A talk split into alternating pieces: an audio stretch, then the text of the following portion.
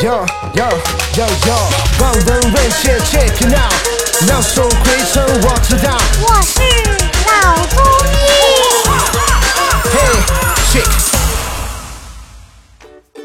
本节目由上海团市委、上海中医大、上海青联、上海医卫青联、辣椒智库联合出品，由上海徐浦中医医院特别支持，喜马拉雅独家播出。听众朋友们，大家好，欢迎收听这一期的《我是老中医》，我是张猛。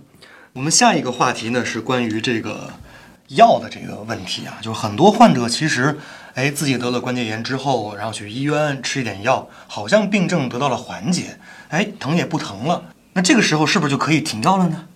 这个问题呢，其实临床上经常碰到，相当多的患者他在关节疼痛好了以后，他就自说自话不吃药了，不吃药。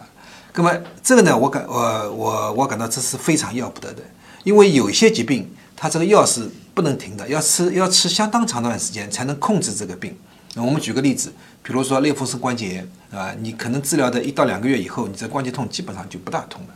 那么这个时候如果停药的话，等到你再吃药还要再进一步的再治疗的话，那么这个是这一段你停药的时候，可能对你这个手的这个关节的这个影响就很大。啊，我有我举个例子，我感到我也很痛心的一个例子，是个民女民警啊，是个民警。嗯，她是因为她工作比较忙嘛，她看她是个类风关患者，她是个女民警。那么她到我这里来看，看了以后呢，她关节基本上不痛了，不痛以后呢，她就不来了。不来以后，一年以后她来，她这个手就有点变形了，也就是这个握力已经有点差。跟我跟她说，我说你一定要吃药的，你不要不痛不吃。她说好的，我要吃药，我就吃了。几个月以后吃了好了以后呢，她又不来了。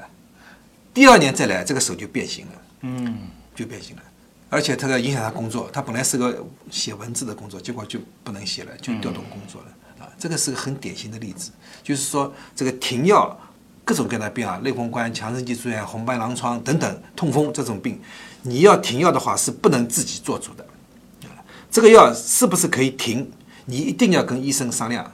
医生呢，他是会给你一个给你一个时间表的，你什么时候可以停药？什么时候可以减药？什么时候可以停药？是有个计划的，一定不要自说自话停药。自说自话停药的危害，往往是导致了你的脏器的损伤，你的关节的变形是不可逆的。所以呢，我们说风湿病患者不要自己自说自话的停药，一定要和医生商量。所以，我们各位亲爱的听众朋友们，如果说你有关节炎的问题，不仅仅要做到防患于未然，还要做到药不能停。好的，感谢苏丽医生给我们带来精彩的分享。那么今天的内容就是这些，我们下期见。